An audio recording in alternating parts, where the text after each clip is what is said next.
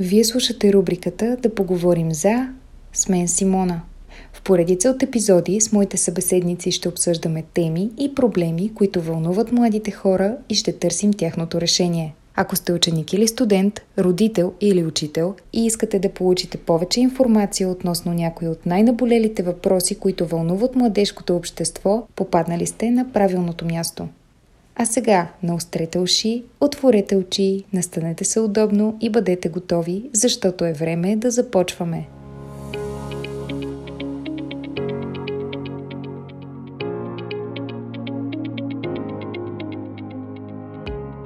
Днес в пилотния епизод на рубриката Да поговорим за ще обърнем поглед към една интересна инициатива, създадена от младежи, чиято основна цел е насочена към даване на съвети, оказване на подкрепа и проява на разбиране. Наши гости са Кристиян Петров, от когото тръгва идеята, и Цветанка Сопотенска, която е част от екипа, защото обича да помага и именно това е причината да се присъедини към инициативата. Крис, обръщам се първо към теб. Разкажи накратко на нашите слушатели каква е каузата, за която се борите и по какъв начин постигате целите, които сте си поставили. Първо тя се казва Душевен свят и е центрирана върху идеята, че вътре в света на човек се крият много различни нюанси, но ние главно се целим да опитваме да помагаме на хората спрямо техните проблеми, които имат вътре в техния психичен живот. Използваме Телоним като платформа.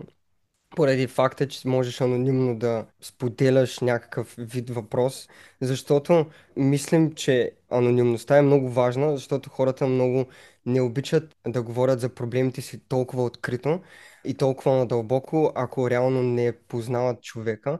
Но когато е анонимно, могат да се отпуснат, без реално да познават този човек. И затова чрез тази платформа се задават въпроси, които са свързани с проблемите, които има човек в живота си и ние отговаряме на въпроса по възможно най-добрия начин. Няколко човека организираме анализ и отговаряме от различни гледни точки и така реално в момента нещата вървят. Ти спомена за това, че анонимно се задават въпроси в тази платформа. А има ли възможност някой, който иска не анонимно да се свърже персонално с някой от вашия екип?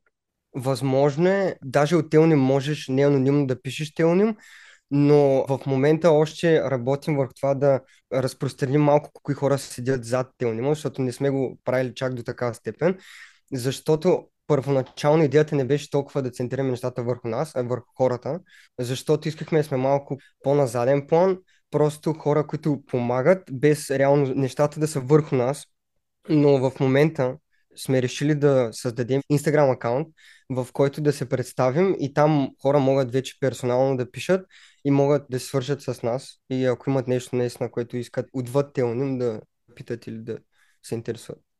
Добре, сега се обръщаме към Цвети. Цвети, кои сте вие? Какво е важно да знаят хората за вас като личности? Ами, като личности смятам, че всеки един, който е в екипа, се е включил за да помага. Други, които са в нашия екип са Стела, аз и Йоана. И ние не се различаваме с нещо, кой знае какво от другите. Просто се радваме да помагаме на хората. Естествено, когато можем. Искам и се да попитам всъщност и как върви екипната работа при вас? Лесно ли се сработихте в началото? Какви трудности сте срещали в комуникацията помежду си, ако е имало такива? Как се справихте с тях? Отначало по принцип беше малко по-трудно, защото нямахме първо толкова много хора. В момента сме 5 човека с мен и екипа горе-долу не работеше първоначално. И за да се сработим, трябваше доста да се потикват хората да вършат някакво действие, т.е. лидерската позиция я нямаше, защото аз тогава не се явявах като някакъв лидер. Начало направихме инициативата, само аз и Стела бяхме, след това влязоха още няколко човека, няколко човека се махнаха и нататък се стана все по-голяма и по-голяма екипа. И кога екипа стана екипен е преди месец, два горе-долу, когато аз бях в университета и тогава ми дойде тази лидерска мотивация. И станахме много сплотени, тогава влезе Яся и тогава наистина тръгнахме да ставаме екип и в момента екипната работа върви окей. Добре върви, пак до някаква степен трябва да има потиквания, т.е. хората в екипа не са толкова да направят а, нещата самостоятелно, ами трябва някой да го организира цялото нещо, как да се случи. И в а, една голяма степен от нещата или аз го правя, или аз я в момента. И другите хора просто се включват и така работи процеса поне в момента. Това исках да добавя и аз, че реално след влизането на Ася някакси екипа стана една идея по-сплотени, започнахме да работим доста по-свързано тъй като някакси аз я внесе една доза организация, която допреди това я нямаше. А относно проблемите в комуникацията, разбира се, че ги имаме. Случва се да се... Не да се сдърпаме, но да спорим за нещо. Даже наскоро имахме такъв случай, но със спокоен тон изяснихме ситуацията и решихме как ще се справим с проблема. Най-важна е комуникацията при всички проблеми, за да се стигне до решението. Съм напълно съгласна и ви поздравявам, че успявате да се сработите толкова добре, че нещата да вървят. И ако се върнем пак към инициативата и нейната насоченост, тя само към младежи ли е насочена или може хора от всякакви възрасти да се свържат с вас с споделяне на своите проблеми? От начало идеята беше ние да отговаряме на всякакви възрастови граници, няма значение кой си. И ние отначало бяхме рекламирали в една фейсбук страница, в където има повече хора над, да кажем, над 25. И имаше няколко телнима, които бяха от хора, които наистина бяха по-възрастни, по-големи. Даже една жена се свързи с мен, която беше на 50 няколко. Тя имаше много голям проблем, но аз реално не мога чак така да помогна професионално все още, затова с нея не можах да направя кой знае какво. Свързват се хора от всякакви възрастови граници, но в момента по-голямата част са младежи, но няма значение кой си, на колко си. Нищо няма значение, просто ако имаш проблем, можеш да пишеш и това е. Добре, сега въпрос към двамата, понеже доста често чувам твърдението, че ако не си свършил дадена специалност, не си достатъчно компетентен да извършваш определена дейност, ето, например, както с вашата инициатива. Как бихте коментирали това твърдение? Аз в случая не смятам, че ние не сме достатъчно компетентни, за да помогнем на хората. В крайна сметка, да, не сме професионални психолози, поне аз няма и да стана, тъй като следвам нещо тотално различно, но Крис, примерно, той го следва, но в ежедневието ни всеки от нас е приятел на някого. И на всеки от нас се случва да изслушва проблеми на приятелите си, да им дава съвети, емоционална подкрепа и да им помага. И в нашия случай, да, ние понякога може да не можем да дадем точния съвет за дадена ситуация, но можем да сме там, да изслушаме човека, да му окажем емоционална подкрепа и по този начин той да се справи сам със своят проблем. Пък вече, ако наистина не може, със сигурност ще потърси професионална помощ. Отначало нарочно не бях записал психология, защото мислех, че по принцип мога да бъда психолог без реално да съм учил психология. Оказва се, че много хора обаче не мислят по този начин, който мисли Цвети. И аз бях малко задължен, заради това, че исках да работя такъв тип дейност, но ми трябваше тип защото аз по принцип четам много психология, много анализирам като цяло. Исках това умение да го впрегна в някакъв вид инициатива. Пак това е една от идеите, защо се роди цялото нещо. И според мен реално няма значение дали имаш диплома или не, защото има и недипломирани хора, които са много добри психолози и такива, които са дипломирани и не са добри. Има и двете, но света не го възприема толкова добре. Затова и ние ги рекламираме от начало идеята, че ние не сме професионалисти и реално ти споделяш главно за да си излееш нещата. Да, ние ще ти помогнем, но ние не можем професионално да ти помогнем, просто защото не искаме да се рекламираме като професионалисти, за да не стане объркване. Някои хора наистина са нападателни от така гледна точка. Затова казваме, че не сме професионалисти. Споделянето поне да ти улекне, ако не можем наистина да помогнем на този човек, защото има наистина трудни телними, които наистина са много пипкави и там вече трябва професионална помощ. Вие и двамата споменахте за тези да ги наречем предизвикателни ситуации, в които не знаете как точно да постъпите, как да отговорите. По какъв начин действате тогава и когато давате съвет за определена ситуация, как сте сигурни, че съветвате правилно човека на среща? Аз ще започна от вторият ти въпрос. Мисля, че е важно да се каже, че съветите, които ние даваме, ги обсъждаме заедно, изказваме идеите си и всеки казва, да, с това не съм съгласен, това може да се каже по друг начин и така нататък, за да се изясни. Но ние не казваме на този човек, действай точно така. Ние просто отправяме към него едно предложение, което би му помогнало. Разбира се, ако той този съвет реши, че не му е полезен, то няма да го последва. Поне лично според мен. А когато не знаем точно какво да отговорим, реално всеки от нас има различна методика на действие. Аз лично просто давам предложение. Да кажем, имахме един телоним, където ни писа едно момиче с а, вагинизъм. И аз, понеже не знаех точно как да отговоря, тъй като не съм се сблъсквала с този тип заболяване, да го наречем, просто предложих да отиде на гинеколог, за да види откъде идва реално проблемът. А пък Ася, примерно, предложи да се посети психолог, тъй като може да е на психологическа основа. В такива ситуации просто предлагаме какво може тя да направи, за да разбере къде е проблема и оттам да потърси професионална помощ. Сега въпрос към Крис. Хора с какви проблеми най-често се свързват с вас? Любовни. Това е, може би, 80%, 90% от случаите са свързани с някаква любов, която е несподелена. Нали? За да е проблем, трябва да е несподелена. Или някакви спънки в тази любов. Но почти всеки интелн има нещо свързано с любов. И като цяло е разбираемо. И повечето проблеми са на жени или момичета. Може би 80-90% от случаите те явно повече са склонни да споделят, колкото момчетата или мъжете. Те просто не споделят толкова много. И отделно повечето проблеми са свързани също и с ниска форма на самочувствие.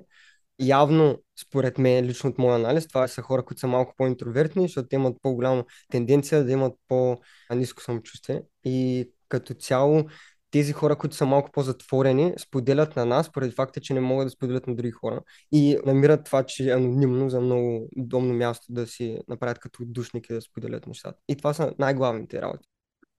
Добре, какви отзиви най-често получавате за дейността си? И освен това, сблъсквали ли сте с някакъв тип критика или пък открит хейт и как се справяте с това? Отговаряте ли по някакъв начин или пък не обръщате внимание? Реално от начало Тела има, още преди мисля, че даже Цвети да бъде, мисля, че само аз с Тела бяхме, имаше открит хейт, до даже не е открит, защото пак беше анонимен в Телонима, хора, които просто пращаха телоними, свързани с някакъв вид или хейт към някого, имаш към Стела, което беше много тъпо, и аз тези неща ги трия. И правил съм Instagram сторите да казвам, че на тези неща няма да обръщам внимание, няма да отговарям реално, поради факта, че наистина не е хубаво да отговоря, защото след това ще станат все повече хората. И не искам да се запълва телнима с такива неща. Критика е нямало градивна все още. Аз съм отворен за такъв тип критика, но е нямало. А иначе имало много положителни отзиви от хора, които пишат анонимно, но след това ми казват, о, това е моят телним, те, те, те, благодаря, това, онова. Има и хора, които просто ми писаха, о, това е моят телним и той без да кажат, нали, помогнал ли ми не. И това е. Сега ще се обърна и към двамата с една хипотетична ситуация. Да кажем, пише ви анонимно, че искам съвет. Момиче над 19 години съм, в момента точно завършвам училище и последните години усилено съм се готвила да запиша специалност в чуждестранен университет. Родителите ми ме будат в тази посока и така нататък. Обаче в момента, в който аз завършвам училище, всъщност преди това, може би, ако заминавам за чужбина, аз не съм сигурна, че това е точно моето нещо. Имам други интереси.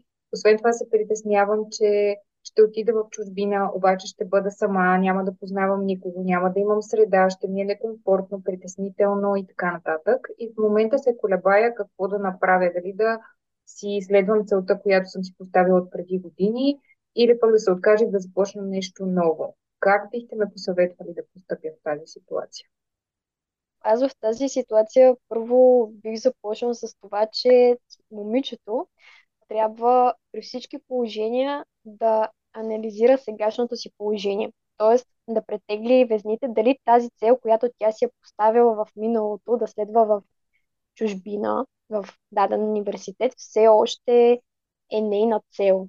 Защото е възможно тя чисто и просто да се притеснява от това, че заминава в чужбина. Там ще бъде сама. Родителите й няма да са с нея, оставя приятелите си, ще се говори на чужд език. И в случай, след като тя е, го е премислила това нещо, прецени да кажем, че тази цел все още я иска, но се притеснява от промените, просто някак да намери нещо, което ще успокои, да си каже, че това е едно малко препятствие към пътя, към който тя се стреми и примерно някакви дейности, които може да прави, да си излива емоциите в нещо като дневник. Може да пише под формата на стихове. Има най-различни методики. Но да, главното е да си каже, аз мога да се справя и да опита. Защото ако не опита, цял живот след това ще се чуди е какво ще, ще да стане, ако все пак си бях престрашила да замина. В смисъл, в живота се страхуваме от много неща, но страхът в повечето случаи е онеправдан. В тази ситуация има един много интересен вариант, който е пак, както ти каза, да опита този човек.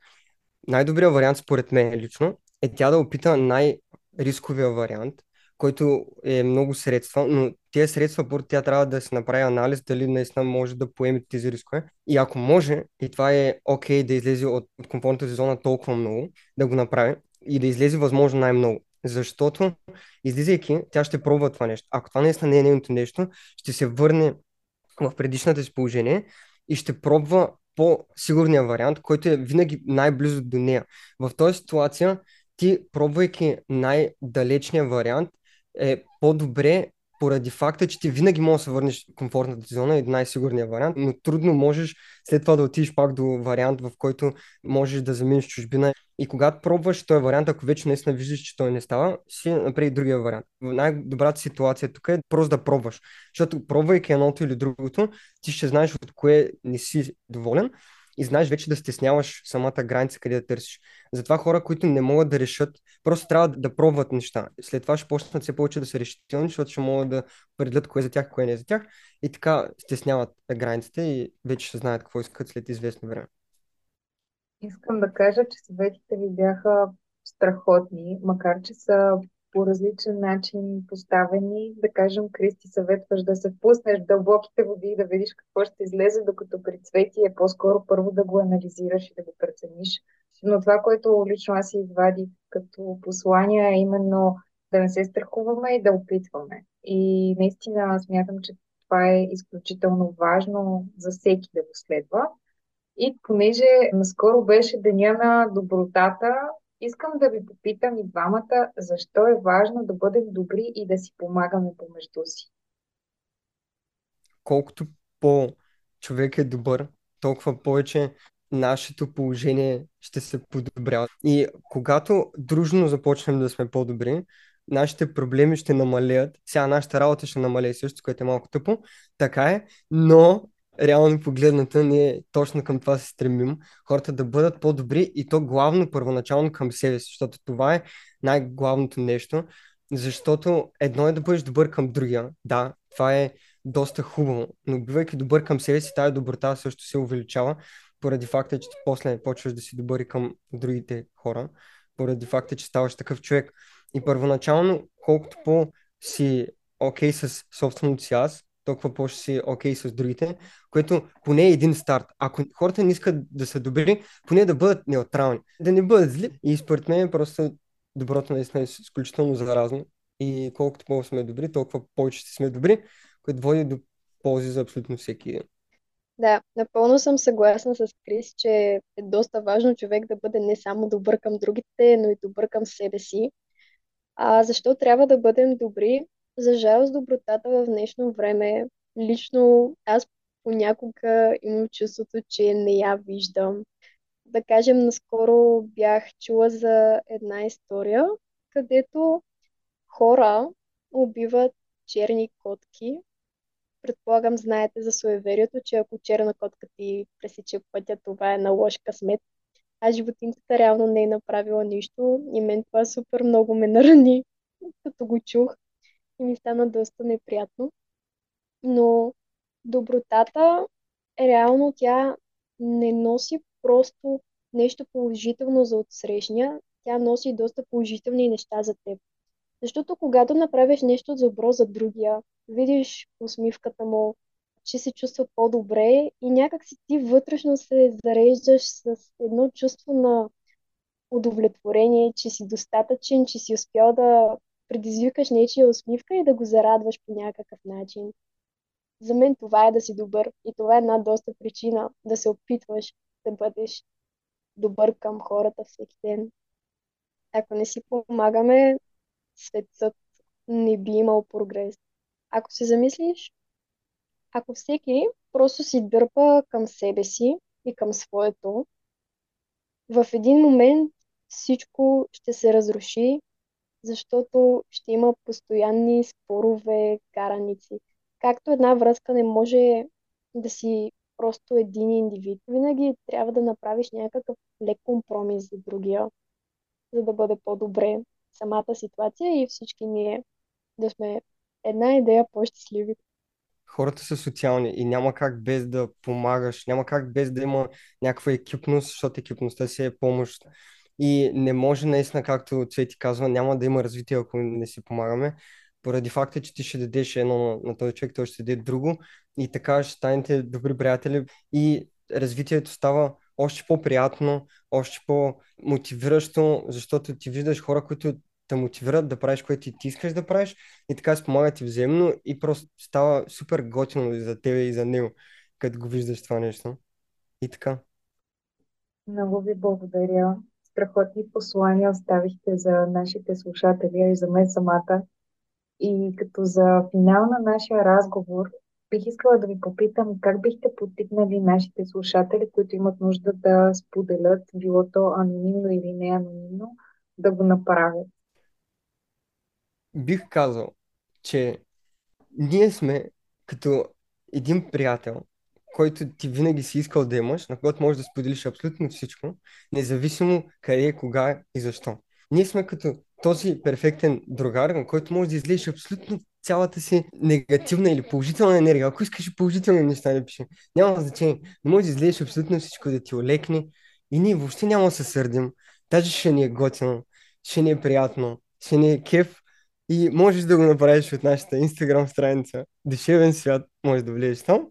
Има си линкчето, може да влезеш и просто какво ти е на главата да си споделиш, без въобще да бъдеш по никакъв начин съден за раса или каквото и да е било, за сексуална ориентация, няма значение. И по този начин ще усетиш и много положителни отзиви обратно, обратна връзка, която пак ще има и малко критика поради факта, че трябва, когато имаш един проблем, не можеш само положителното да чуеш, трябва и малко да чуеш неща, които не искаш да чуеш. Така че и това го има, трябва хората са подготвени за това, но в края на деня ние сме настроени положително към всеки един човек, който ни пише. Да, накратко, ние няма да осъдим никого по никакъв начин и ще се постараем да изслушаме, да дадем подкрепа и да помогнем с каквото можем, какъвто и съвет да дадем. Ще бъде с най-добри намерения.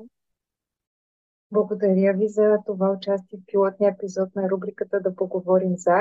Линкове към профилите на Цвети, Крис, Асия, Стела и Йоана ще оставим в описанието на епизода. Можете да откриете линк и към страницата на Душевен свят. И до скоро чуване! Благодарим ви, че слушахте до края днешния епизод. Нашата кауза са младите хора и тяхното развитие и за това постоянно търсим начини да им помогнем – поради тази причина за нас е изключително важно и ценно да получаваме обратна връзка. Така че не се колебайте. Свържете се с нас чрез Facebook страницата или Instagram профила ни We Matter Digital Magazine. Благодарим ви за подкрепата. До скоро чуване!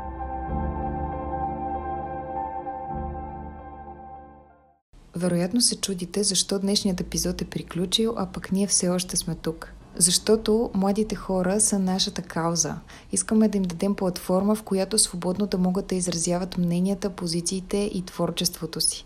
Именно поради тази причина сега ще ви пуснем една песен, която е произведение на Крис, който беше гост в днешния епизод. Песента се казва Убиваш, а ако искате да чуете още от него, можете да видите описанието на епизода. Там ще оставим линк към профил в Spotify на Крис. Приятно слушане! Защо не мога